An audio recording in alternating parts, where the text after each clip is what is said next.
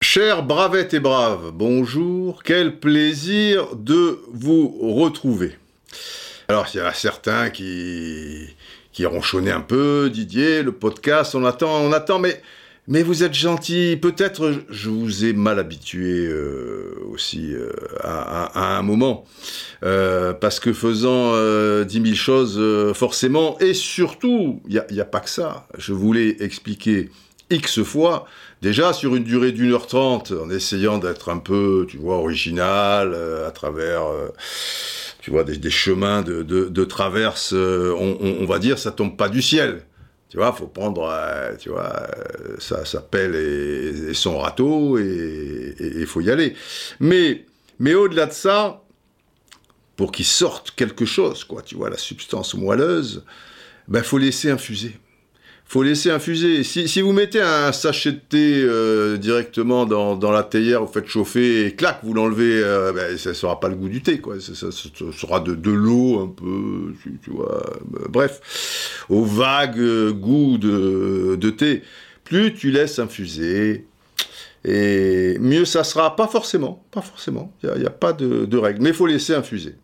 C'est comme ma mère euh, antillaise, euh, je le précise, parce que quand elle nous faisait des, plats du temps de sa splendeur, précisément antillais, il y en avait certains, c'était un travail en amont, mon ami, et après, et après, il fallait laisser mariner. C'était pas, voilà, le truc c'est fait à table. Ah non, non, non, tu laisses mariner toute la nuit, le lendemain matin, tu, tu repars au turbin, tout ça, ouh ça n'existe plus, ça, machin.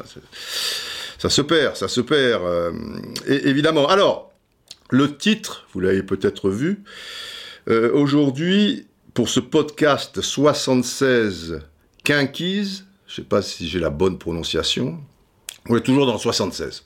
Voilà. Donc il y a eu le 76, tout court, le bis, le terre, le, quartet, ou je sais pas comment j'ai- oublié, euh, voilà, c'est ça, et le Kinkies. Voilà, c'est le cinquième euh, du nom, 76, voilà. Le titre, le pourquoi des sentiments. Un sentimiento.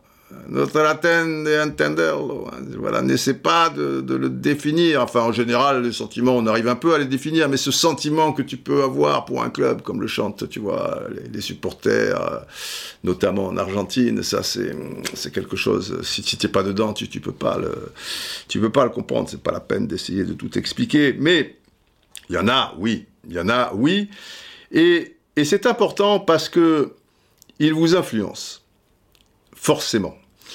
Et parce qu'ils viennent de loin, les, les, sentiments. Euh, tu vois, ils viennent, ils viennent de loin, ils viennent du blues. Et, ça, son, son, son importance dans votre manière de, de, ressentir et, d'analyser par rapport à votre vécu. Donc, le pourquoi des sentiments. Et un sentimiento, je vous l'avais déjà dit, c'est tellement important le sentiment là-bas, tu vois, en Amérique du Sud et notamment en Argentine, que bien souvent, sur les maillots chiliens aussi, j'ai vu ça, les maillots de Colo Colo, etc.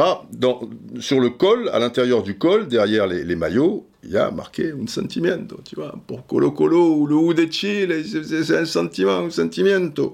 Et d'ailleurs, vous vous souvenez de, de cette vidéo que j'avais faite euh, avec Maradona c'était son, grand retour à, à, Boca, la, veille du, grand retour. Et il était au vert, on était là tous les deux.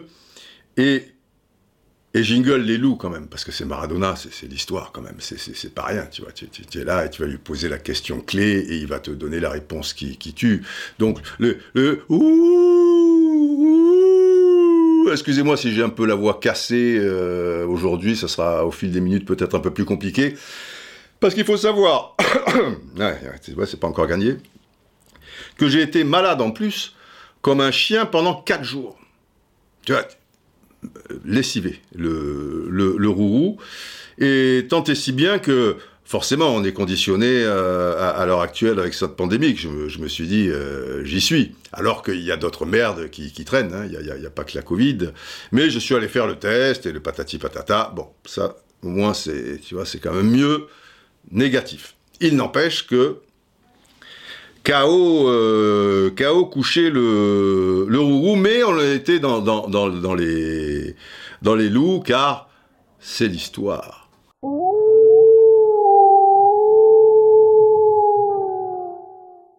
Ben oui, c'est l'histoire. C'est l'histoire, parce que euh, on connaît l'amour de, de Diego pour Boca Junior, et la question qui tue, c'est Diego, c'est quoi ton amour pour Boca Junior Pourquoi cet amour pour Boca Junior Et là, il te répond, ah, Boca, Boca es un sentimiento.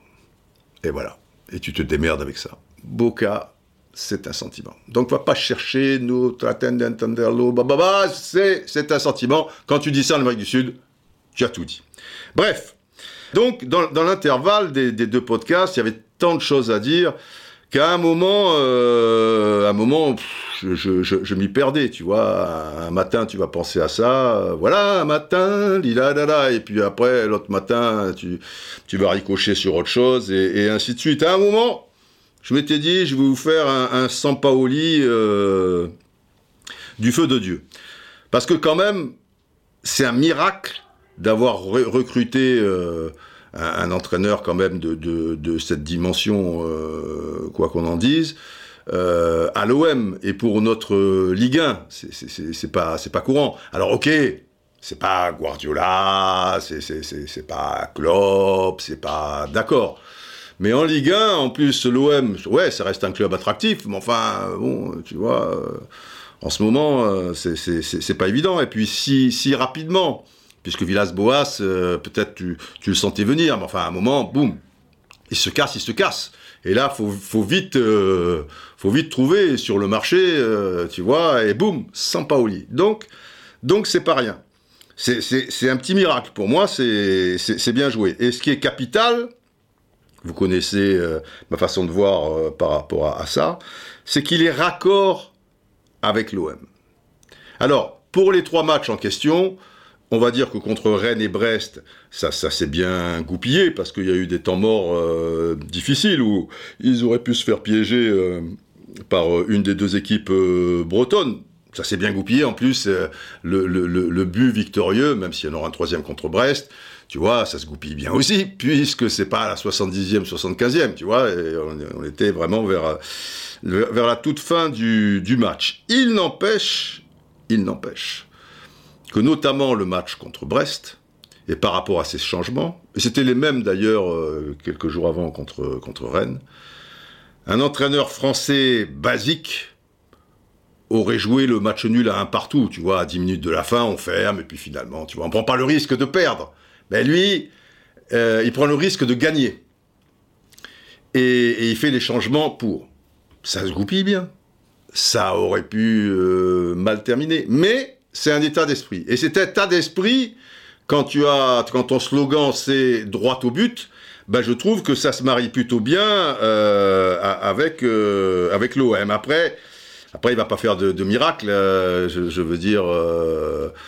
Payette, il, va pas d'un coup, tu vois, être fit et, aller à, 1000 à l'heure. Tovin, qui, est un peu à l'ouest en ce moment, Bon, il y aura quelques fulgurances, mais dans la régularité, ça sera pas ça, etc., etc. Voilà, ça, ça va être un peu montagne russe, mais, mais il y a quand même, tu vois, ce, petit élan qui, qui, fait du bien, et il n'y a plus qu'à espérer maintenant qu'à l'intersaison, au niveau des, des transferts, ben, Longoria, euh, mettre, euh, bien dans la balance les, arrivées qui, et avec des joueurs capables de mettre en application la, vision euh, du, du, football de, de, de Sampaoli. Mais enfin, disons que c'est une bonne nouvelle pour tout le monde, pour l'OM en particulier, mais aussi pour la Ligue 1, parce que quoi qu'on en dise, une Ligue 1 attractive, euh, un club comme l'OM, s'il est à la cave, tu, tu, perds euh, beaucoup.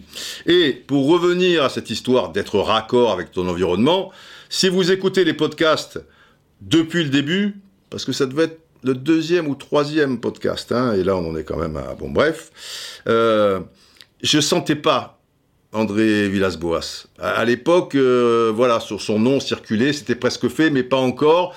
Et Et, voilà quoi, je ne mettais pas ses, qualités euh, en, cause, mais plus par, cette histoire de, tu vois, sa vision du football qui ces derniers temps, suite à ses échecs, elle était plutôt frileuse dans le jeu, et puis ses côtés un peu, entre guillemets, aristocratiques, quoi, on dira, qui pouvaient, à mon sens, ne pas vraiment coller euh, avec un club comme, euh, comme l'OM, même si je savais, et je le disais d'ailleurs dans ce podcast, et ça a été le cas, il ferait sans doute illusion un, bon bout de temps grâce à sa communication. Et c'est vrai que à ce niveau-là, il est très habile, et si tu es un petit peu naïf, bah, tu, tu, tu, plonges, tu, plonges facile.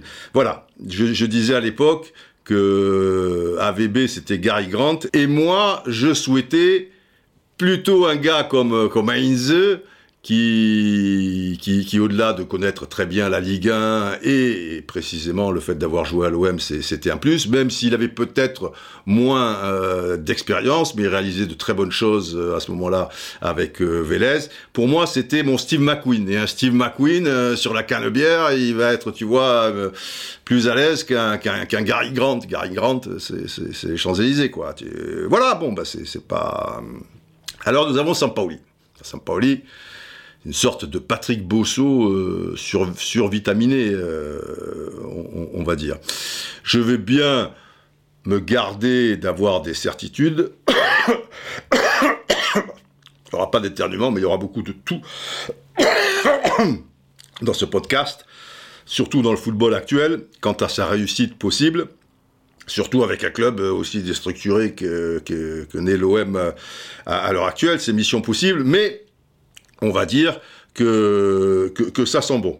Alors Sampaoli, lui, alors si tu dis Gary Grant, Steve McQueen, j'avais pensé à Bruce Willis, tu vois, euh, avec 20 cm de moins, tu vois, un Bruce Willis qui a pris une enclume sur, sur la tête. Mais, mais Bruce Willis, il a ce côté, tu vois, sourire en coin, un petit peu deuxième degré, un, petit peu sarcastique, euh, qu'a pas forcément euh, Sampaoli, tu vois, qui me paraît un peu plus brut de pomme.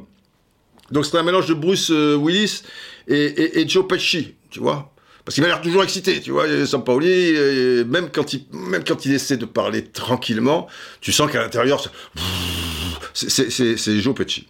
Et tant de soirées pasta avec, euh, avec Joe, euh, enfin bref. Bon, après, je pensais à Sampaoli, j'étais là-dedans. Et puis après arrive le match retour du Barça tu te dis, putain, si, Messi met ce, but, tu vois, alors ça m'a un peu trotté dans la tête, mais c'est parti, tant de choses ont, été dites, euh, et puis bon, il y a eu le tirage au sort, ce tirage au sort, alors Bayern, si ça roule, peut-être sans doute Manchester City, mais c'est pas sûr, parce que tu crois que machin, donc euh, là aussi, mais est-ce qu'on va faire un, podcast là-dessus, euh, qui, qui, vivra verra, quoi, jouer les, les, les Madame Irma c'est très courant en ce moment dans les commentaires de foot, et pour tout vous dire, ça, ça, me fatigue euh, un peu. Alors, un podcast aussi sur, euh, sur ce final euh, qui, est, assez haletant hein, de, de, Ligue 1, où tu as, tu as quatre équipes pour un podium, et surtout quatre équipes pour un titre, quelque part. Et ça, c'était pas arrivé depuis la, la nuit des temps.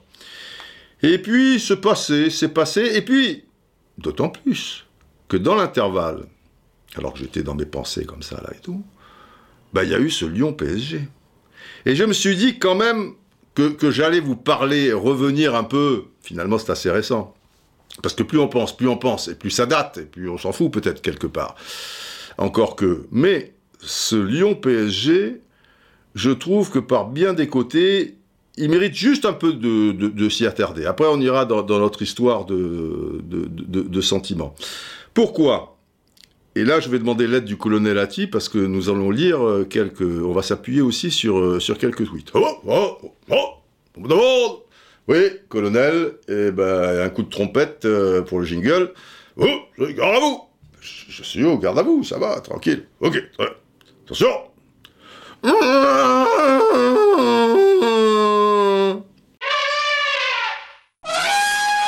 un colonel a dit des grands soirs.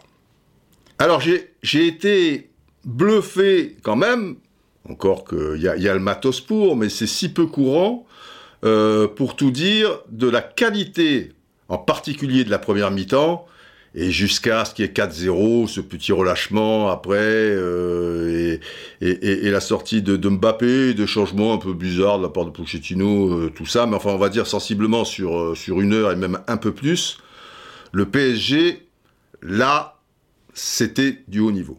Et, vous me direz, ça devrait toujours être comme ça, mais on sait bien que c'est pas toujours comme ça. Bref, en attendant, pas de bol pour Lyon, ça leur est tombé euh, sur le, coin du nez euh, ce soir-là, donc.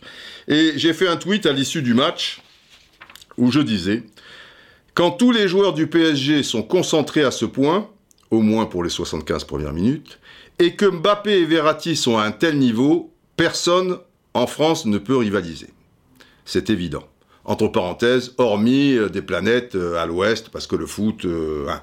oui, après, les planètes, elles sont bizarres, si tu vois, sur un coup du sort et tout, mais s'il y a une petite forme de, logique, tu peux pas, tu, peux pas. Lyon a pas le, le, matos, si tu veux, pour rivaliser quand, des joueurs sont, jouent de manière aussi harmonieuse, et que en plus, Bappé et, et Verratti sont précisément euh, à, ce niveau. Parce que là, l'Mbappé, sur chaque action, celle à 0-0, où, il part de, quasiment de son camp, et il te fait cette, course folle, et euh, le, centre parfait entre le gardien, entre Lopez et le dernier défenseur, je crois que c'est Denayer, et Keane doit la mettre, tu vois, en plus de son mauvais pied. Et, tout ce qu'il a fait, c'était tellement juste, et, chaque fois, c'était terrible, quoi. Et, Verratti, petit hibou, euh, c'est petit hibou. Et, et très fort, très fort, parce qu'il y a une maîtrise technique aussi. Ce qui m'a fait rigoler, derrière, enfin, rigoler, là où je suis pas d'accord, en tout cas, je dis pas que, que j'ai raison, mais comme dirait Courbis, mais j'ai peut-être pas tort non plus, c'est que, à partir de là, en plus, ils ont fait le pressing quand il fallait. Ils ont fait le contre-pressing quand il fallait. Ils avaient cette justesse technique, ce qui fait que même quand les Lyonnais arrivaient, chaque fois, tu as vu euh, Diallo, quoi. Putain, ce Diallo-là, euh, s'il reste comme ça jusqu'à la fin de saison, euh, c'est pas dégueu, tu vois. Marquinhos, Kipembe, tout ça, les mecs, ils sont tranquilles, paf, pif, paf, et puis à un moment, boum, ils vont te trouver une profondeur. Et en étant aussi compact et intelligent dans, dans le terrain à coulisser, etc., tu te perds, toi, en face. Et tu as le droit de te perdre. Et, et c'est pas humiliant de te perdre, c'est qu'ils sont plus forts, c'est un rapport de force, le football. Tu peux compenser parfois, et ce qui est un petit peu injuste, je, trouve, c'est que derrière, celui qui, se fait balader, en l'occurrence là c'est Lyon, qui est toujours un peu à contre-temps, quoi, qui n'arrive pas à trouver le bon rythme, la bonne mesure, et, à garder un peu ce, ballon et, à être dangereux, eh ben, il laisse cette vague impression de ne pas avoir envie. Mais à votre avis, pourquoi il n'aurait pas envie? Ah bon, ils sont arrivés là pour ce match au sommet, capital, pour toutes les raisons que l'on sait, et ça manquait d'envie. Les mecs n'avaient pas envie. Mais bien sûr que oui, les mecs, ils avaient envie. D'ailleurs, dans les dix premières minutes, avant l'action de Mbappé, tu vois qu'ils douchent un peu, les mecs. Moi, ça me rappelle la, finale, euh, toujours France-Croatie, et ça a un rapport, puisque c'est encore Mbappé. Tu as la Croatie qui se balade le premier quart d'heure, tu vois, ça joue, bam, bim, bam. C'est pas très dangereux, mais ça joue, tu, te fais balader. Et puis à un moment, tu as un ballon en profondeur pour Mbappé, et il te fait un truc, mon ami, où c'est un miracle. Euh, j'arrive jamais à, retenir son nom ou celui qui a la, petite couette là, le, blond là, qui fait un petit peu viking. Et par miracle, il rattrape, il met en corner, tout ça et tout. Mais la France a gagné sur l'action 80 mètres. Et là, à partir de cette action, c'est fou, hein consciemment ou inconsciemment, les Croates, ils ont reculé de 15 mètres. Ils ont eu peur. Et reculant de 15 mètres, petit à petit, tu t'es installé, et on connaît la suite. Et bien là, les... bien sûr qu'ils avaient envie, et qu'ils voulaient presser. Et on voyait dans, le premier quart d'heure, euh, Paqueta, de paille, machin, les mecs, ils, voulaient gêner là. Ils étaient très hauts sur, le terrain, tu vois, ils n'étaient pas dans leurs 30 derniers mètres, ou leurs 40 derniers mètres. C'était le même choix que, au match aller au Parc des Princes, où cette fois, ça leur avait réussi. Mais en face, il n'y avait pas la, même équipe euh, non plus. Et puis l'OM n'était pas aussi la même équipe. C'est vrai que à l'époque du Parc des Princes, Lyon était dans une bonne dynamique, même s'il y avait toujours des petits manques. Et là, ça fait deux mois qu'ils sont quand même euh, à l'ouest, donc c'est pas pas surprenant. Mais, l'envie était là. Simplement, les Parisiens, euh, je veux dire, ils n'étaient pas débordés pour autant, parce qu'ils avaient toujours euh, cette position super sur un terrain les uns par rapport aux autres, et cette maîtrise technique tant si bien qu'il y avait aussi une maîtrise physique. Et je dis pas qu'en face c'était des petits garçons, mais petit à petit, et du coup, quand il y avait ce pressing des Lyonnais, il y avait ce contre-pressing. Et les Lyonnais, inconsciemment, ils ont un peu reculé euh, à, un moment.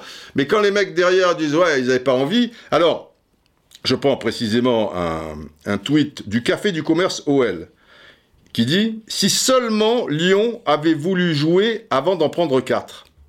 Alors parce que eux, ils pensent que Lyon en prend 4. Mais en fait, ils en prennent 4 parce qu'ils ont refusé de jouer. Ils ont refusé le jeu. Et puis après, ils veulent jouer. Tu vois, à un moment, il y a un truc dans la tête qui dit, euh, au bout de, je sais pas, de 75 minutes, bon les gars, on joue Ah ok, ah, on va jouer. Et alors là, comme ils veulent jouer, bah, ils marquent deux buts. Et moi, une, ils en mettent un troisième. Ah bah non, non, non, non c'est pas, pas aussi simple que ça, je veux jouer ou je veux pas jouer. Moi, je pense vraiment, pour toutes les raisons que je viens de vous expliquer, que Lyon voulait jouer. Et qu'on les a mis dans des conditions, l'adversaire donc, euh, où ils ne pouvaient plus jouer, où c'était bloqué, et où ils étaient écrasés. Et il me semble que, quand le Café du Commerce dit, ils ont décidé de, jouer, ils ont mis deux, bah là, ça joue aussi avec une période où tu as quatre buts d'avance, et tu commets l'erreur de relâcher ton étreinte, Bappé s'en va, Neymar arrive, relâche, papa, et à l'arrivée, euh, ils ont une balle de 4-3, et je pense qu'il reste 7-8 minutes avec les arrêts de jeu, et moins une, peut-être ce match fait 4-4. C'est fantastique. Mais c'est pas parce que ils n'ont pas voulu jouer pendant 75 minutes, et à un moment, boum, il y a quelqu'un qui a appuyé sur un bouton et qui a dit « Oh les gars, on joue, on joue !» Non, je crois pas que c'est ça. Je me suis permis de dire en réponse à Café du Commerce, des, gens très sympathiques au demeurant, hein, c'est pas parce qu'on n'est pas d'accord que... Bon. Et puis je dis pas que j'ai raison, hein. mais j'ai peut-être pas tort non plus. Donc je lui réponds au Café du Commerce, j'ai dit, je pense, par rapport donc à ce qu'il dit, que c'est un peu plus complexe que ça. Après je mets, je mets les formes, tu vois, mais ce n'est que mon avis. Euh, alors après, je n'allais pas expliquer tout ce que je viens de vous expliquer pendant un quart d'heure, parce que sinon il fallait 43 000 euh, tweets, si, vous voulez. Et moi je pense que la vérité, enfin c'est ma vérité en tout cas, c'est ça, ce que je viens de vous expliquer. Mais pas forcément pour tout le monde, donc j'ai répondu ça. Sur ce, Guy Durand, 57, n'est pas d'accord avec moi. Il dit non, je pense qu'il a raison, Café du commerce, donc, a raison. Car à l'aller, on les avait bouffés au milieu en jouant les yeux dans les yeux. Là, clairement, on les a regardés jouer, poser leur jeu tranquille. Ben, je crois pas, Guy Durand. Hein. Je crois pas. Effectivement, à l'aller, c'était les, yeux dans les yeux, mais c'était un autre PSG. Et si c'était un autre Lyon qui était un peu dans une bonne dynamique, le fait que ce soit un autre PSG a permis de te donner cette illusion des yeux dans les yeux, qui, était le cas. Lyon est allé les, chercher, il y avait une, vraie euh, volonté de, les perforer, et ils l'ont très bien fait d'ailleurs. Mais là, je pense qu'il y avait la même volonté, mais en face, euh, en face, c'était pas pareil, quoi. Parce que le milieu de terrain, en face, euh, c'était pas pareil. Parce qu'à l'aller, si tu avais Neymar, certes, mais Neymar, si tu te souviens du match aller, Neymar, il s'intéresse pas au match. Neymar, il fait un match avec Dubois. Tu vois, le match de Neymar, c'est d'humilier Dubois. C'est pas de, faire jouer le PSG, c'est. Il y avait un problème, un accrochage, la truc. Donc lui, son objectif, c'était Dubois.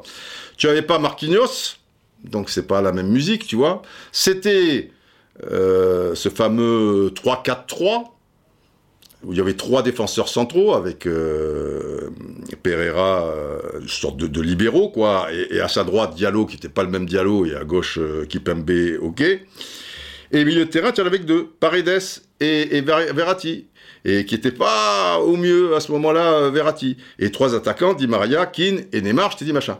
Donc tu n'avais pas Mbappé, et ce Mbappé-là, parce qu'il y a Mbappé et Mbappé, Et quand tu tombes sur ce Mbappé-là, c'est la merde. Si tu tombes sur un autre Mbappé qui est, moins inspiré, qui se perd un peu dans certaines choses, ça peut aller. Donc c'est c'est pas pareil, c'est pas d'histoire euh, à l'aller, on avait fait ça, oui, mais l'aller c'est l'aller. Et le retour euh, c'est un autre match. Et, ça a été un autre match pour toutes les raisons que, à mon sens, je, viens de, t'expliquer. Le, contre-pressing était, était remarquable. Et là ça a été un bras de fer, tu vois, les mecs ils te pressent et toi tu contre-presses. Et là il y, en a un qui tombe quoi. Et dans ces moments-là, il y avait à mon sens qu'une solution pour que Lyon ait une chance de s'en sortir vu les événements, c'est qu'au bout d'une demi-heure de jeu, il y ait un plan B et que tu changes ton, dispositif. Et Garcia, pour ça, il est pas, c'est pas trop son truc. Et lui, il change rien, donc si tu changes rien, à un moment, ça, ça, ça tombe, et puis ça, après ça tombe, et puis ça tombe, et puis, euh, de, de, vous à moi, hein, au rythme où ça allait, si les mecs, ils sont concentrés jusqu'au bout, on peut être dans le 6 et que Bappé reste, qu'à un moment, je sais pas, il a une blessure, tu sais pas trop ce qu'il est, mais enfin, il était à son centième but, ça y est, il avait, il avait décroché. Euh, ça peut faire un 5-6-0 cette histoire, tu vois, et puis boum, ça, ça continue, ça continue. Mais, de toute manière, Garcia, quand tu vois, que tu entends sur l'interview, c'est pas une surprise, il a jamais de responsabilité dans les catastrophes, euh, entre guillemets. C'est pas lui. Est-ce qu'on pouvait faire que... Non, non, non, c'était comme ça. C'était... C'est très étonnant euh, physiquement, ou c'est très truc, je, ne sais pas ce qu'il voulait dire. Et en plus, il a fait quelque chose, moi perso, j'ai pas apprécié. Après, bon, voilà, ça n'engage que moi. C'est qu'à l'heure de jeu, il fait sortir quand même le joueur qui est un peu en train de le faire roi cette saison. Le, joueur emblématique de Lyon. Le joueur qui fait que ils sont tous un peu interchangeables, mais si lui, il n'est pas là, c'est mort. C'est Depaille.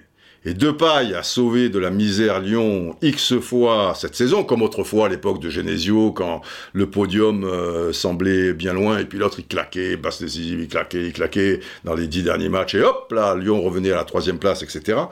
Et il le sort à l'heure de jeu, alors que, de vous avoir, Depaille, il n'est pas plus nul que Kadewere et, et, Toko Ekambi, hein, parce que Toko Ekambi, il te le laisse toujours, Toko Ekambi. On dirait que euh, Garcia, quand il fait sa compo d'équipe, les deux premiers noms qu'il met, qu met c'est Cornet et Toko Ekambi.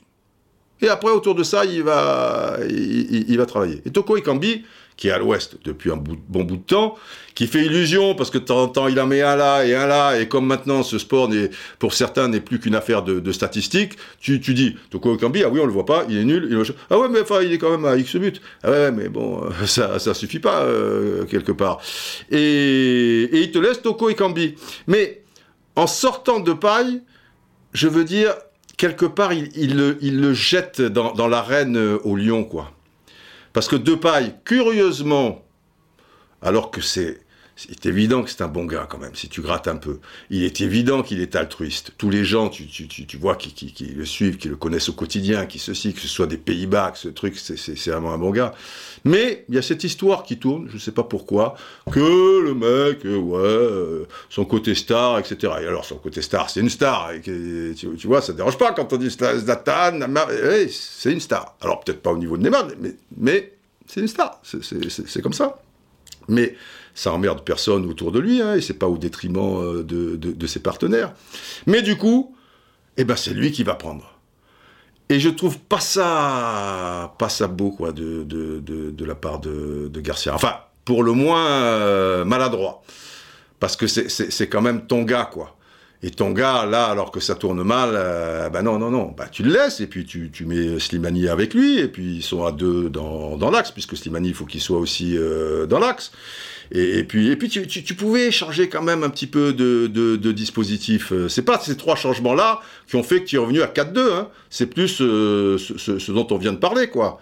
Donc, euh, bon, euh, voilà, qu'est-ce que tu veux. Et Verratti, Verratti. À l'aller aussi, on n'a peut-être pas mesuré, mais il y avait Awar. Alors c'est vrai qu'Awar, de toute manière, il est blessé, donc euh, pas la peine d'avoir des, des, regrets. Et c'est vrai qu'en ce moment, depuis un bout de temps, il n'est pas très bien. Il n'empêche que de par sa technique, son, style de jeu, il aurait peut-être été utile euh, dans, les conditions un peu, compliquées euh, de, de l'autre soir. Donc, si tu mets tout ça bout à bout, euh, c'était plus fort. Euh, c'était plus fort. Hein.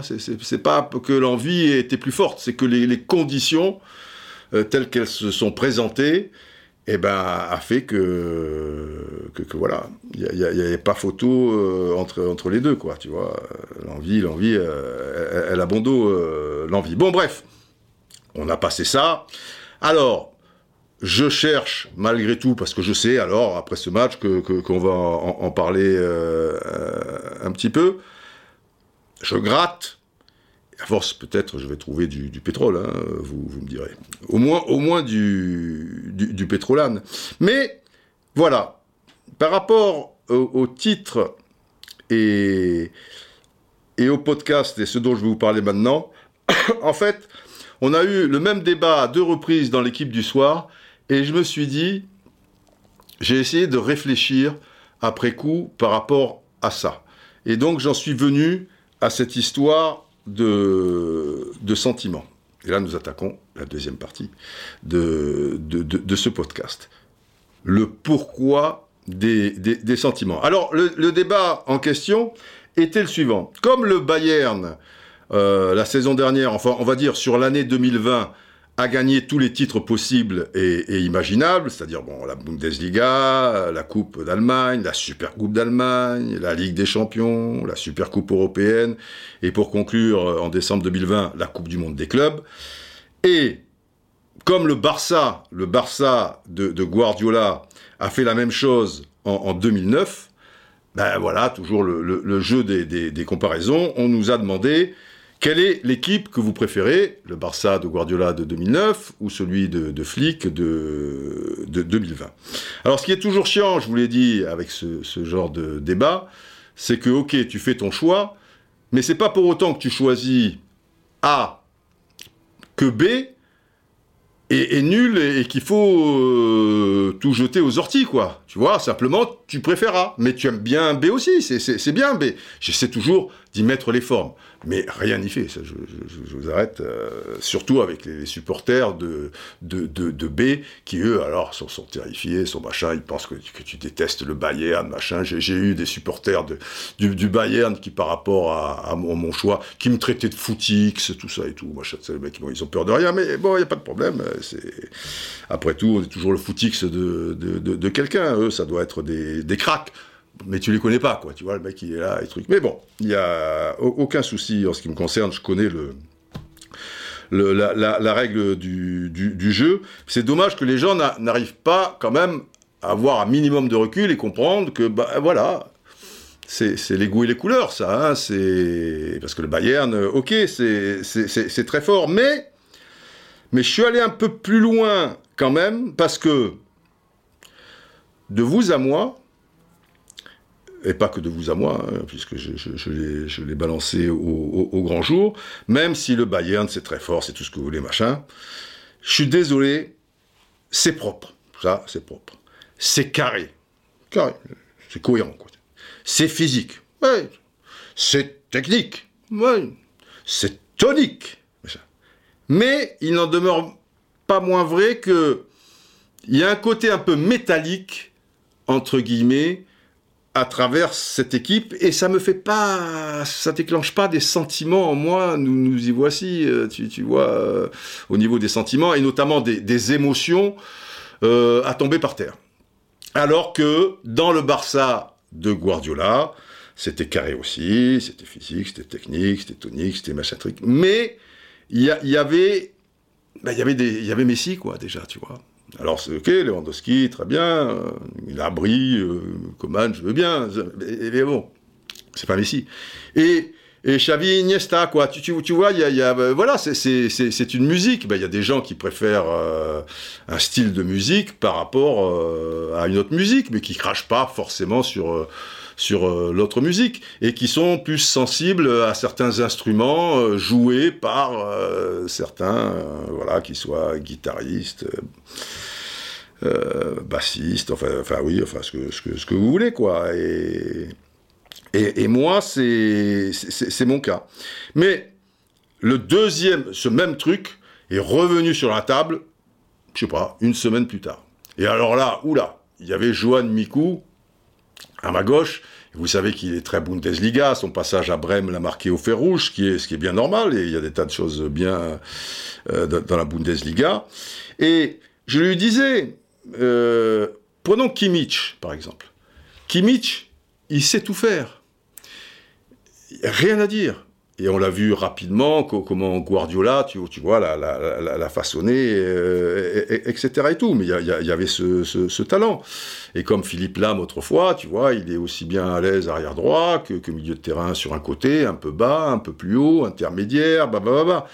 Mais quand Kimmich a le ballon, eh ben moi, voilà, j'ai, un sentiment euh, qui est quand même assez, assez mesuré même si il euh, n'y a rien à dire. Hein. Voilà, c'est pas de ma faute. Quand d'autres ont le ballon, le sentiment n'est pas le même. Voilà. Mais, alors, euh, Joe me prenait à partie, parce que, oui, enfin, quand même, tu trouves pas ces trucs, c'est... J'ai dit, je, veux bien, mon gars, moi, il n'y a, y a, y a, pas de souci, et j'enlève rien à tout ça, mais mais il y a ce côté un peu métallique, presque un peu mécanique, même s'il y aura toujours des, joueurs qui sont... Ouais, Thomas Müller, c'est quelqu'un un petit peu de, différent, que Man, sur certaines actions, peut faire des choses un petit peu spéciales, ok, mais bon, voilà, c'est tout. Alors, il faut un petit peu réfléchir aussi. Et je me suis dit, peut-être que mes sentiments, ils sont aussi guidés par mon passé et, ce que je suis. Parce que les sentiments, déjà c'est quoi un sentiment? Euh, C'est pas exactement une émotion, même s'il y a des similitudes parfois. Une émotion, c'est quelque chose à l'instant T qui dure sur un temps donné. En général, euh, c'est pas sur 23 minutes, hein, alors qu'un sentiment, et un sentiment, il peut même durer euh, des années, voyez-vous je sais pas, quelqu'un qui a le sentiment d'abandon, par exemple, euh, c'est en général lié à son, enfance, bah jusqu'au dernier jour de sa vie, si c'est pas un peu penché sur le problème, il va avoir le sentiment d'abandon. Supposons qu'il meurt à, je sais pas, allez, 72 ans, c'est même très jeune. Bah pendant euh, entre l'âge de 17 18 ans où tu vas commencer à réfléchir et, sentir le sentiment d'abandon parce que bah là les parents sont plus là parce que là ils étaient ça ça fait plus de 50 ans quoi tu vois Alors qu'une émotion, une émotion qui dure 50 ans, euh, il faut aller vous faire soigner. Enfin, vous allez crever, quoi, forcément. C'est pas possible, quelle qu'elle soit.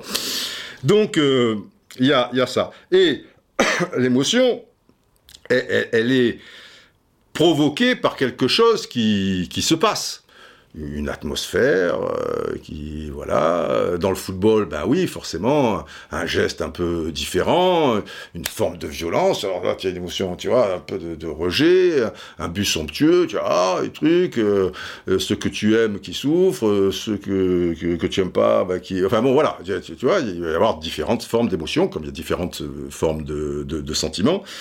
Mais le sentiment je vous ai dit ça vient de loin, ça vient, ça vient du, blues. La subtilité, elle est là. Et forcément, de la manière euh, dont tu as été, entre guillemets, éduqué par, le football, qui fait que tu es l'homme que, tu es aujourd'hui, en, tant qu'amateur, aficionado de, de, football, bah, tout ce qui s'est passé sur les, années, et en l'occurrence si vous avez euh, un certain âge comme le mien, un âge certain, bah, sur des décennies, ça a une influence sur vos sentiments euh, actuels. Forcément, ça, ça, ça, va jouer, ça, ça, ça peut en définir euh, certains. Donc, je me suis dit, j'aurais pas moi un petit rejet du Bayern? Un petit, un petit, rejet du Bayern, ou, peut-être de ce côté justement un peu métallique, machin. Et c'est bien possible. Peut-être que je ne perçois pas à sa juste valeur cette équipe qui serait formidable du Bayern de Munich actuel, tel que je l'entends.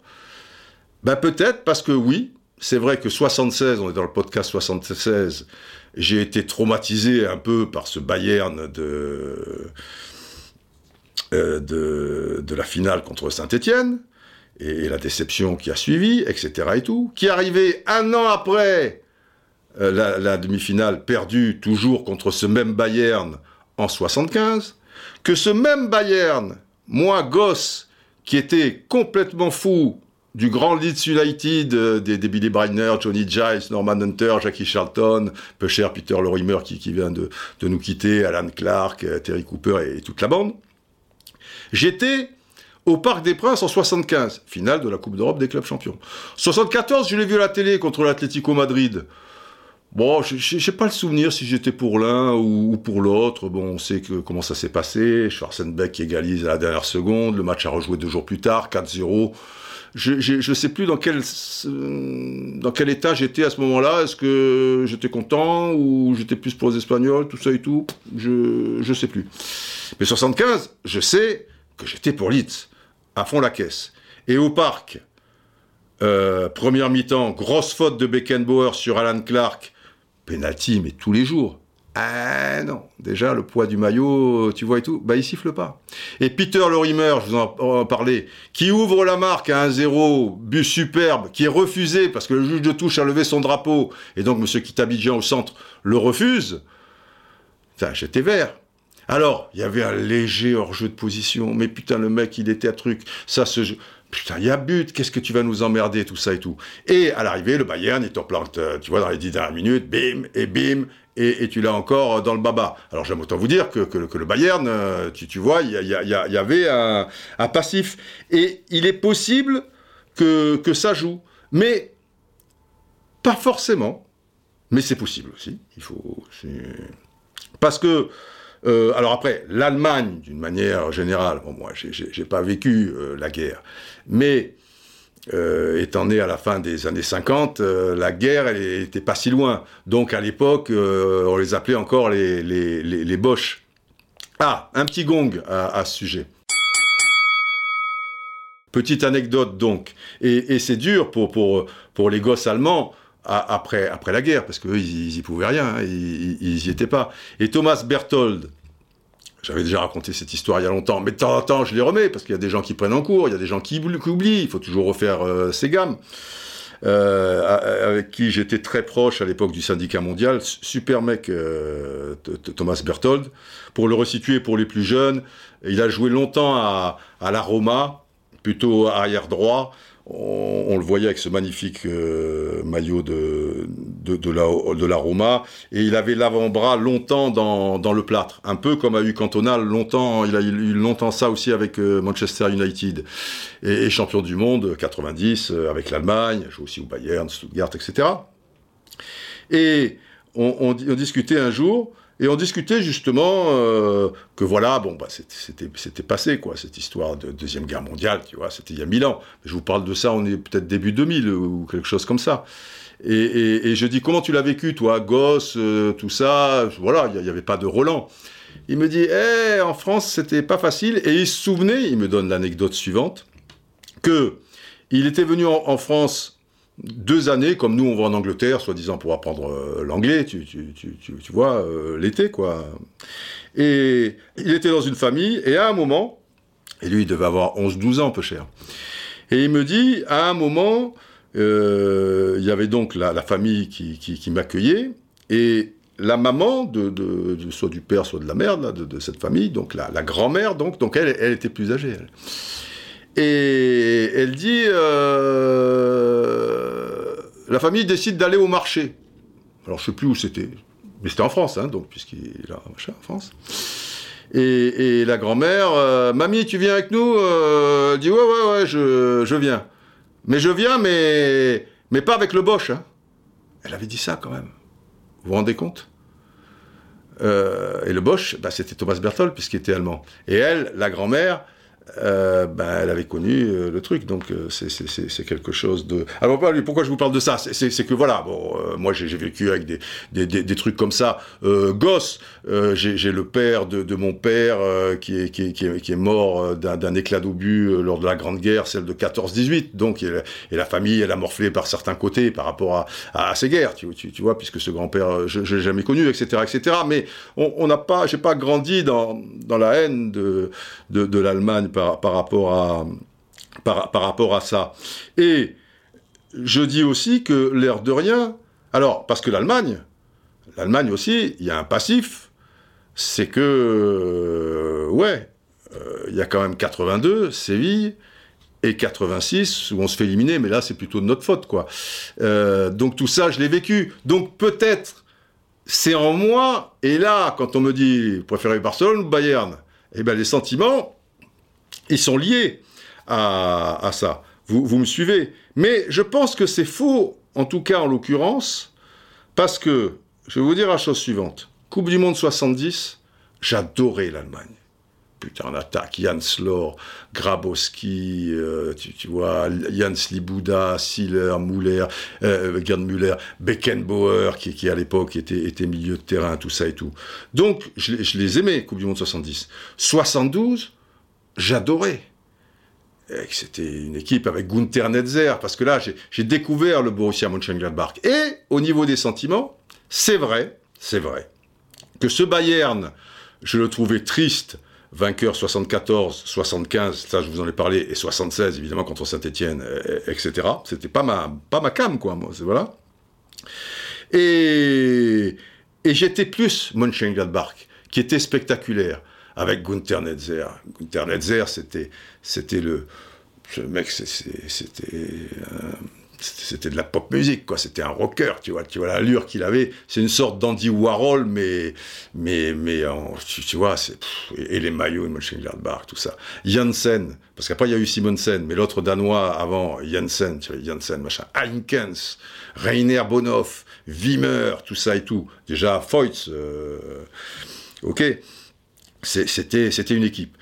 Alors que le Bayern, alors peut-être, mais mais, encore une fois, parce qu'après, il faut, tu vois, réfléchir. Voilà, le Bayern que j'aimais, comme quoi, il n'y a, pas de raison. Eh bien, je vais vous dire, même s'il n'a pas gagné tous les titres qu'a gagné Flick dans, la même saison, mais il a quand même gagné un certain nombre de choses, ben, c'était celui de Ribéry, celui de Robben, celui de, Philippe Lam, celui de où il y avait ouais déjà Thomas Müller, Lewandowski était déjà arrivé. Bon, c'était le Bayern de de Guardiola ou, juste avant de, de. Donc, donc voilà, voilà. Mais peut-être. Les sentiments, les, les sentiments, c'est c'est comme ça. Euh, Bayern, Bayern. Mais si vous vous trouvez ce, ce, Bayern éblouissant et qui vous fait monter au plafond et qui a des sentiments très forts chaque fois que vous le voyez jouer, attention, hein, je dis pas que c'est de la daube. On le compare à un autre monstre. Bah, je préfère euh, l'autre monstre. Je vous ai expliqué euh, pourquoi. Enfin voilà, les, les, les, sentiments. Un, jingle sirène, là, vous vous êtes assoupi, je le sens bien, donc réveillez-vous.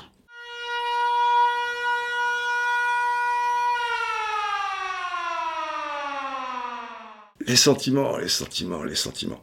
Le, fait, si vous voulez, que les sentiments soient aussi infinis de manière générale, mais aussi en matière de football, c'est, à mon sens, quelque chose qui explique aussi la force de, de, ce sport et, qui le rend unique, même s'il y a des tas d'autres sports où il y a des, qui, entraînent des, tas de sentiments. Mais dans le football, en plus, tu peux passer d'un sentiment à, un autre euh, vite fait, quoi. Mais le drame, à mon sens, c'est qu'aujourd'hui, et de plus en plus, demain, je le crains par rapport à ce dont on parle euh, ici souvent dans les, dans les podcasts, j'ai peur qu'un certain nombre de sentiments convergent, si, vous voulez, et, se transforment, et, ce qui fait que des, tas d'autres se, perdent, et tout ça de manière plus ou moins inexorable, euh, manière implacable, car le football étant de plus en plus standardisé, justement, robotisé, eh ben, il n'y a plus beaucoup de, possibilités, ou beaucoup moins, en tout cas, de choix entre tous les sentiments euh, possibles. Et à un moment, viendra, viendra le jour où il y aura un sentiment plus ou moins commun qui va écraser les autres, et, qui va transformer euh, tout ça en une espèce de, norme, et, ça sera bien dommage. Ça, sera bien dommage. Je ne sais pas si je me fais bien comprendre, mais oui, oui, vous, êtes, des gens vifs euh, d'esprit. Voilà. Je ne dis pas que plus vous avez de sentiments, mieux c'est. Parce que bon, il y a, des sentiments euh, qui sont qui sont pas très nobles. Mais de toute manière, une chose est claire, c'est que c'est important que, que, des sentiments euh, s'en mêlent, euh, s'enchevêtrent, qui, qui, qui, soient présents, parce que les sentiments, c'est la vie, quoi. Si, si tu n'as pas de sentiments, eh ben, c'est la mort. Voilà, voilà.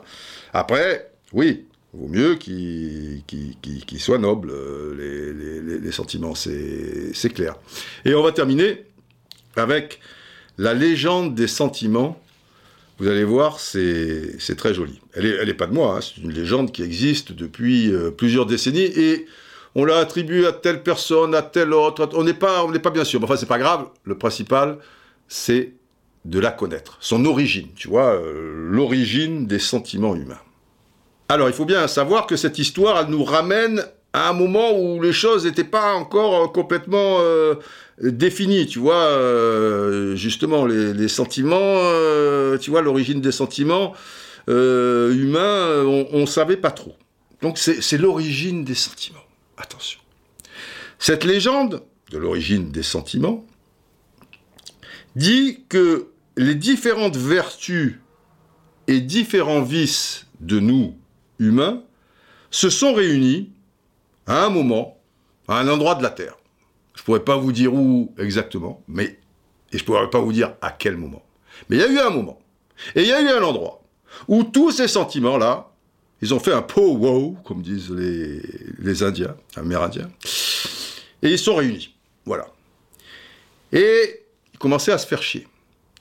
Alors, l'ennui, c'est un sentiment, l'ennui. Il s'ennuie toujours, l'ennui. Sinon, c'est pas l'ennui. Bon. Comme euh, il se passait pas grand-chose, il passait son temps à bailler. Et du coup, il commençait à transmettre euh, toute sa paresse euh, aux autres. Parce que l'ennui, en général, il y a un autre sentiment, c'est qu'il est paresseux. Un sentiment, tu vois, la paresse. Euh, je suis paresseux, je suis paresseux. Pas de panique. La folie, qui est un sentiment aussi, va proposer quelque chose pour réveiller tout le monde. Jouons à cache-cache, dit-elle, la folie. Et alors là, roulez tambour, sonnez trompette.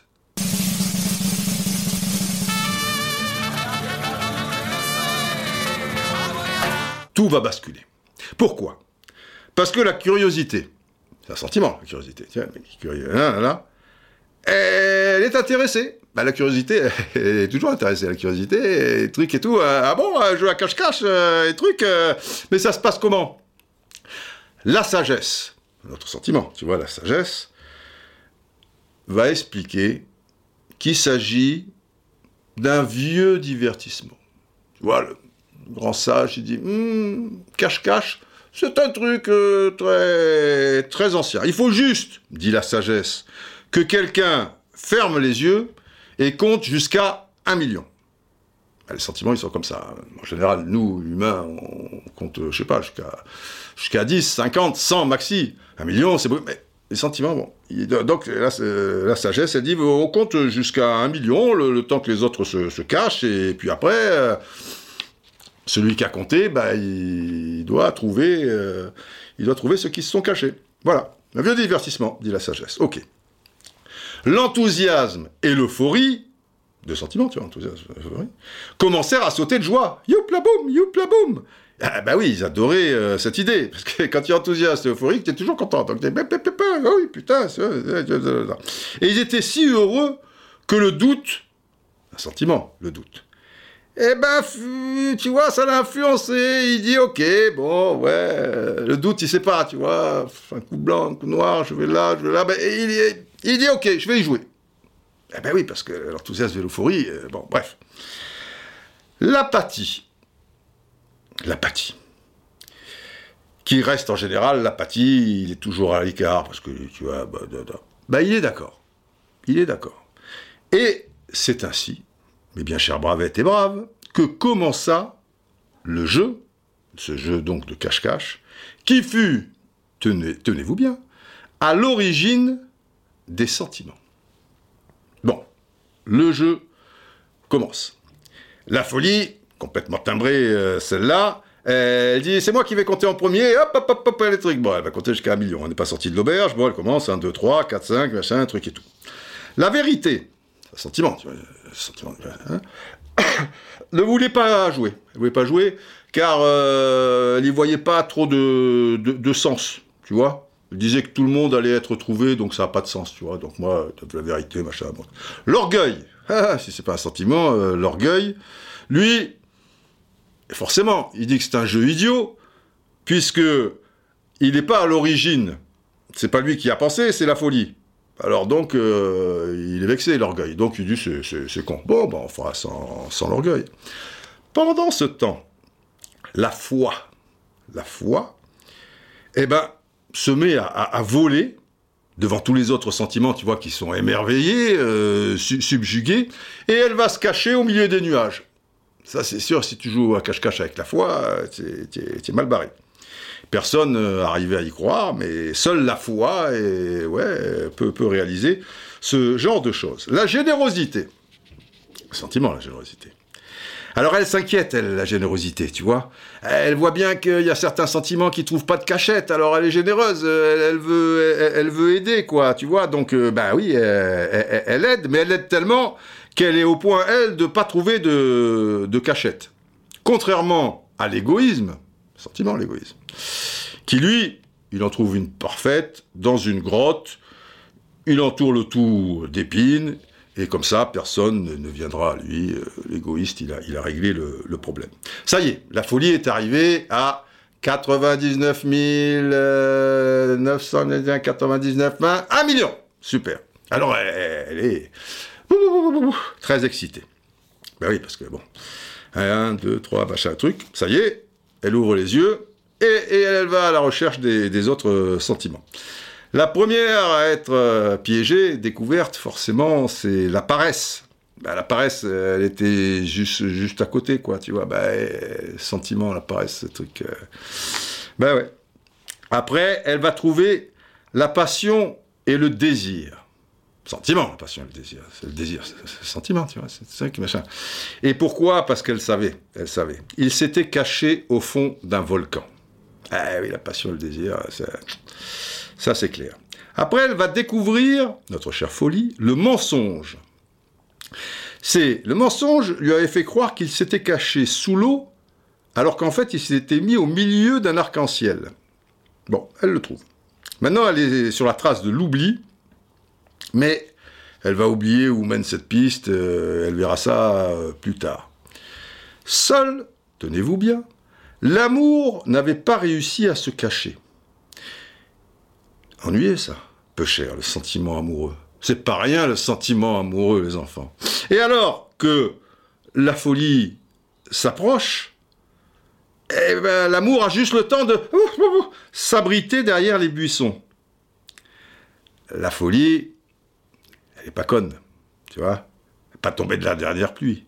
Elle se dit dans sa petite tête, L'amour est si prévisible qu'il s'est sûrement caché au milieu des rosiers.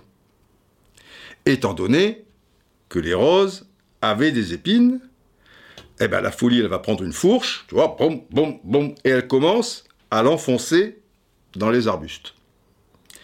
Et elle entendit alors, eh oui, avec cette fourche, un hurlement de douleur. La folie avait blessé les yeux de l'amour. Voilà, mes bien chers braves, mais ce n'est pas terminé. Car évidemment, la folie est, bouleversée. Euh, merde, alors elle, a blessé les, yeux de l'amour. Euh, que, faire, tu vois, pour se, rattraper? Alors, ben, elle s'agenouille et elle demande pardon. Tu vois? Et elle propose à l'amour de devenir alors, cette folie, son guide d'aveugle, puisqu'elle lui a détruit les yeux. Dès lors, dès lors, notez-le bien, l'amour est aveugle et la folie l'accompagne. Voilà, c'est l'histoire donc de l'origine des sentiments humains. Et c'est de là donc que nous arrive cette formule, c'est beau, hein L'amour est aveugle et la folie, qui est son guide, l'accompagne. C'est beau ça, non? Bien, nous sommes, euh, car il faut bien conclure à un moment, dans un podcast 76 encore. Pourquoi? Parce que euh, au niveau de l'épopée des Verts, cette saison 75-76, nous étions allés jusqu'à la demi-finale, retour du PSV Eindhoven, donc victoire de Saint-Etienne à l'aller 1-0 le coup franc de Jean-Michel Larquet, et au retour un match héroïque des, Verts, avec notamment un très grand Ivan euh, Kurkovic, 0-0. Les Verts vont en finale. Alors, on va pas vous rabâcher les histoires de, de, cette finale euh, maintenant. Ok, les poteaux carrés, les occasions, euh, le coup franc de Roth, etc., etc. Et puisqu'on parle de sentiments, bon, ben, à la fin du, match, pour, euh, pour tous les aficionados euh, français, pas que supporters stéphanois, puisque tout le monde était supporter stéphanois à l'époque, euh, vous le savez, ben, je crois qu'on a tous partagé ce, profondément ce sentiment de, dégoût un peu, quoi. Hein, retrouver ça, voilà, ce, ce sentiment d'injustice. Et on n'a pas été les seuls. Évidemment, que les joueurs stéphanois euh, ont partagé ce, même sentiment, et notamment Osvaldo Piazza, notre copain l'Argentin. Mon copain l'Argentin, il est champion de France, ninana, et le vert lui va bien, toujours souriant Osvaldo. Et quand je l'avais interviewé euh, il n'y a pas si longtemps pour cette série de, podcasts, euh, donc, eh bien, il m'a fait part d'une anecdote que vous allez écouter maintenant, à la fin de, de, son intervention. Ça, je l'avais lu euh, nulle part. Mais euh, il va revenir aussi. Je, lui demande en fait comment expliquer ces, ces, ces, ces, fameux revers contre le Bayern, parce que il y a cette finale, certes, mais la saison d'avant, il y a la demi-finale en deux matchs cette fois, en aller-retour, contre les mêmes joueurs euh, sensiblement, quoi, et cette même équipe du, du Bayern. Alors Osvaldo commence en nous parlant de la demi-finale perdue en 75. On l'a accepté comme logique. Oui, vous l'avez peut-être trop accepté. On C'était supérieur à nous oui. dans l'engagement, peut-être dans, dans, comment se présentait la situation. Oui, oui, Mais la finale, que c'était un seul match, oui. il y a une sacrée différence. Eh oui. Que là, on a, on a, on a nous posé les, les, les, maillots sur le terrain. Oui. C'est nous qui on a, on a, on a, on a dit voilà, on est là. Oui. Cette fois-ci, euh, ça ne sera pas pareil que la, que, euh, la demi-finale. Oui. D'accord? Et je, et je, crois qu'on l'a fait sentir. On l'a fait sentir, on l'a fait sentir, on l'a fait sentir, on a eu oui. deux et trois occasions pour marquer. Non? On peut pas, on peut pas parler des poteaux. Hein. Non, non. Je, je crois pas, je, je, je crois pas ça. Là, il y a un facteur chance. Oui, que tu... Hein? oui bien sûr il y a que. un facteur oui. chance qui joue un rôle important. Oui, oui. dans tous les cas, on est, là, on a pu, on a pu voir qu'on a, on s'est engagé, on a donné tout. On savait qu'on devait donner tout. Parce Oui. que cette équipe il était trop fort. Et c'est pas pour rien qu'il a gagné la, la, les, les, les, trois finales qu'il a joué des Champions League, il oui. a gagné. Oui, oui, oui. Contre la Ligue, contre l'Atlético de Madrid et contre nous. Donc, euh, vous savez que c'est pas seulement jouer mieux, c'est pas seulement euh, avoir plus de occasions. Oui. Et, sinon, c'était, c'était, euh, comment dirais-je, c'est surpassé dans tous les sens. Oui. D'accord? Oui. faire, la folie, si tu veux. Oui. La folie de dire, voilà, bon, on, et, et, à un moment donné, et, et c'est couffant, là. Ouais. C'est moi qui je le fais et à, 32 mètres à peu près ouais. et, et, qui finissent en but. Et tu te dis, mais c'est pas possible. Mm. C'est pas possible. Que, que et donc, tu insistes après. Il rentre en resto. Ouais. Voilà, 12 minutes pour, pour voir si, si Dominique pourra faire la différence. Il a pu faire la différence. C'est vrai. On le casse encore et, il a, et, et on ne le marque pas. À mm. quel point, Didier euh, euh, moi personnellement, là je, là je, commence à parler personnellement. Oui, oui, oui. J'étais tellement fâché, j'étais tellement fâché, fâché contre les sorts, contre les résultats, contre tout ce qu'on avait donné. Contre les dieux du football, quoi. Tu étais fâché. Contre l'injustice. Voilà, oui, voilà. oui. Voilà, c'est ça. Je n'ai pas reçu la médaille. J'ai pas été oui. à la recevoir la médaille. Regarde à quel point c'est c'est méritoire aussi être en finale. Et oui, oui. et, à ce moment-là, je me dis non, c'est pas possible. Je me suis enfermé dans la. Dans, euh, je m'assis au vestiaire à Glasgow et, je ne pouvais pas accepter la défaite. Voilà, Osvaldo seul dans, dans, les vestiaires et même pas aller chercher sa, sa, médaille avec ce sentiment de, sentiment de rage, ce sentiment euh, d'injustice. Mais quand j'ai interviewé Yvan, pour cette série aussi, donc euh, sensiblement le même jour, ou la veille, ou, le lendemain, Yvan euh, Kurkovic, eh bien, il met le doigt sur quelque chose d'intéressant euh, qu'on n'a pas relevé, ou pareil, hein, ça s'est pas trop dit un, peu partout, ou pas à ma connaissance en tout cas, et vous allez peut-être le, découvrir. Il y a eu une faille psychologique avant cette finale, quelque part. Quelque part avant cette finale, il y a eu une erreur qui a été commise. Il existe, il a existé un problème, un petit problème psychologique.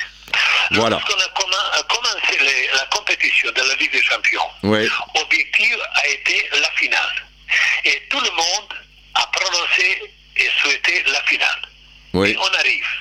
Et psychologiquement, notre but a été réalisé. Ah oui. Public, journalistes, dirigeants, la France entière oui. a, parlé la finale. La oui. finale. Oui. Et on arrive à la finale. Et là, euh, finalement, notre finale, mais euh, notre finale a été contre PSV.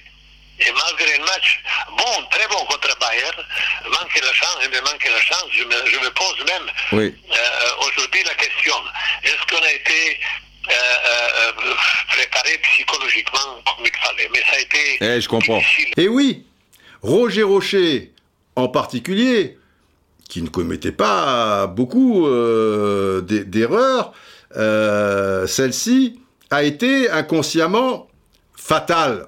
On ne sait pas s'il n'avait pas eu le, le, le, discours en question, c'est pas pour autant que Saint-Étienne aurait battu les, les Verts, mais quelque part ça a eu son importance et Patrick Révelli, toujours en interview et toujours euh, au, même euh, moment, enfin dans, sensiblement les, mêmes jours, eh bien il va me répéter la, même chose.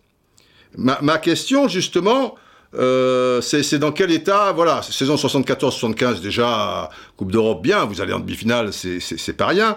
Donc cette fois, vous allez aller en, finale. Mais par rapport à à, à cette saison 74-75, euh, vous, êtes, vous êtes comment? En début de saison, quoi. Vous êtes, vous êtes comment? Écoutons. Dans, dans quelles conditions vous vous trouvez en début de saison européenne? Vous vous dites, on est capable d'aller au bout, on peut aller en finale, maintenant il faut passer un cap Ou, ou vous vous dites, pas que vous avez eu de la chance, mais que, bon, c'était un peu spécial. Euh, Est-ce que vous êtes archi ambitieux, quoi, en fin de compte, le groupe? Euh, Didier, euh, il faut savoir que Saint-Etienne, à cette époque-là, euh, on était formaté pour gagner. D'accord. Quand je suis arrivé à 17 ans, j'étais entouré d'internationaux euh. Oui. une équipe qui avait déjà gagné des, des, des titres de champion, des Oui. Coupes de France, donc des doublés. Mm. Donc nous, en 75, euh, chaque fois qu'on reprenait une saison, Monsieur Rocher euh, nous donnait déjà le tempo. C'est-à-dire que en 75, on venait de faire le doublé, c'est-à-dire Coupe Championnat, Oui. et demi-finale à la Coupe d'Europe. D'accord. Et on reprend la saison.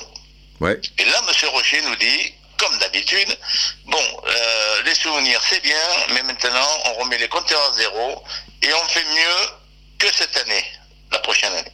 Donc, quand on fait une demi-finale de Coupe d'Europe, faire mieux c'est à la finale. Voilà. D'accord. L'été, les dés c'est jeté. Donc voilà, tout comme Yvan l'a dit précisément, ils étaient allés en demi-finale. Début de saison, Roger Rocher les convoque.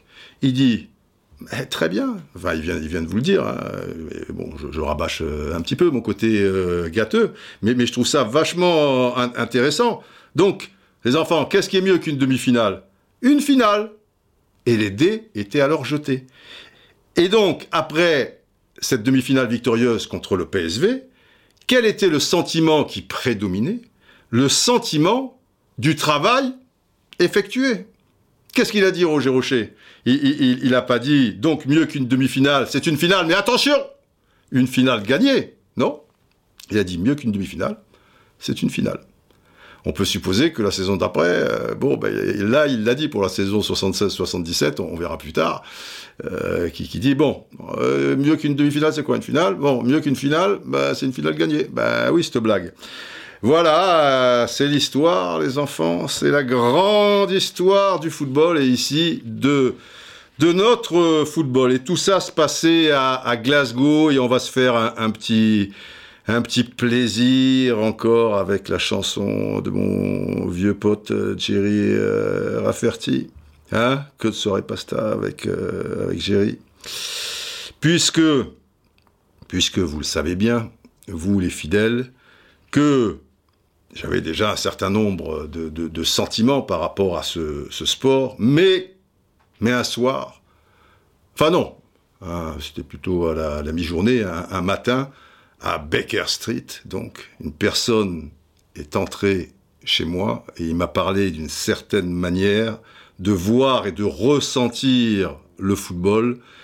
Et à partir de là, c'était, c'était plus pareil. Pour moi, en tout cas, tout s'est joué, tout a basculé à Baker Street. Baker Street, à Glasgow. Glasgow, là où donc le Bayern a battu Saint-Étienne.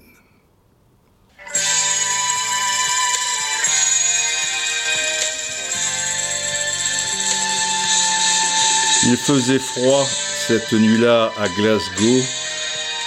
Je rentrais d'un Celtic Hibernians à Celtic Park, bien sûr.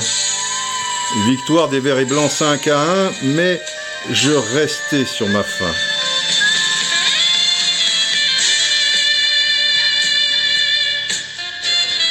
Il me manquait quelque chose, quelque chose que je ne savais pas,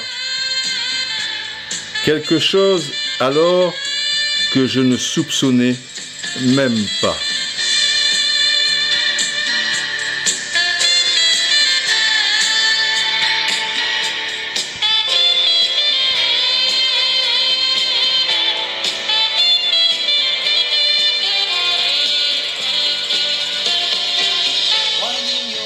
En suivant ta route vers la rue Becker, la tête allumée et mort de fatigue, allez encore une journée de dingue, tu vas noyer la nuit dans l'alcool et oublier tout le reste. Ce désert de la ville te fait froid dans le dos, elle compte tellement de gens mais elle n'a pas d'âme. It's got no soul. Et tu mets si longtemps à te rendre compte que tu avais tort quand tu as cru que le foot te ferait tout oublier. Tu pensais que c'était si facile. Tu disais que c'était si facile, mais ça fait longtemps que tu essaies maintenant.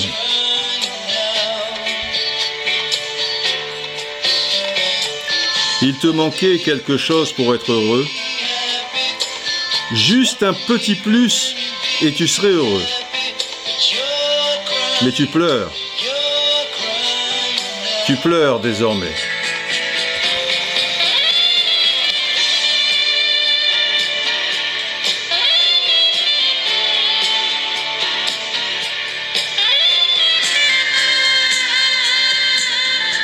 Baker Street, putain, Baker Street, que de souvenirs, merde C'est là où tout a basculé pour moi, les enfants. À Baker Street.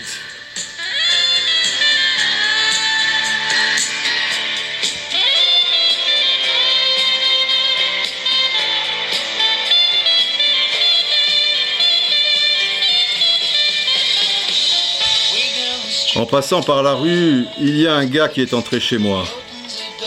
Il a ouvert la porte et son regard s'est posé sur mon visage. Il m'a demandé ce qui se passait. Je lui ai dit ce que je ressentais et nous avons parlé de ces petits riens. Il m'a expliqué le rêve et le spirituel. Il m'a appris, il m'a donné l'émerveillement au-delà des résultats. Et ensuite s'est installé quelque chose qui a rendu cette ville tranquille et m'a fait oublier tout le reste.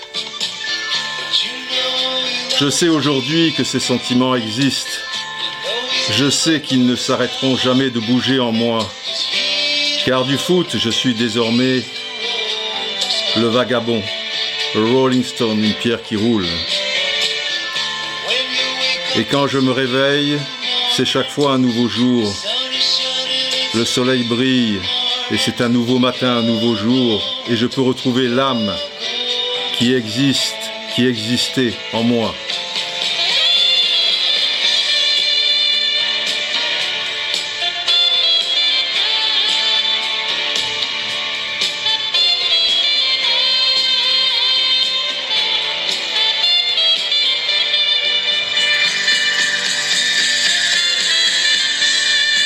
L'âme, les enfants.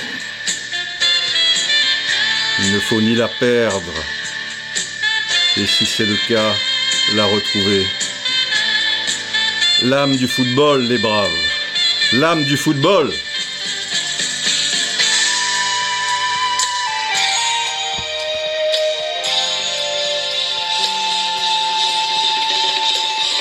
Au-delà, tellement au-delà, des trompeurs, des menteurs, résultat. L'âme, l'âme est là dans ses vieux stades, dans son histoire.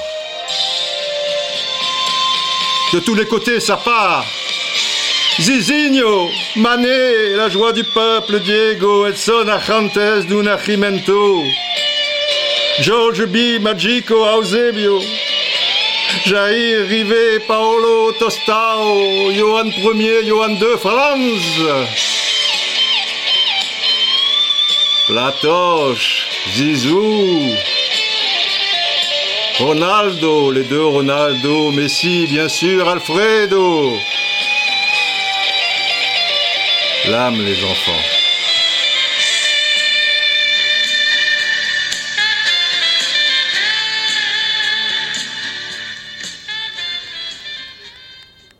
Oh Didier, cette musique, ce géry... Ah, général Vous l'avez senti, hein Vous avez anticipé. J'allais justement vous appeler car il nous faut conclure.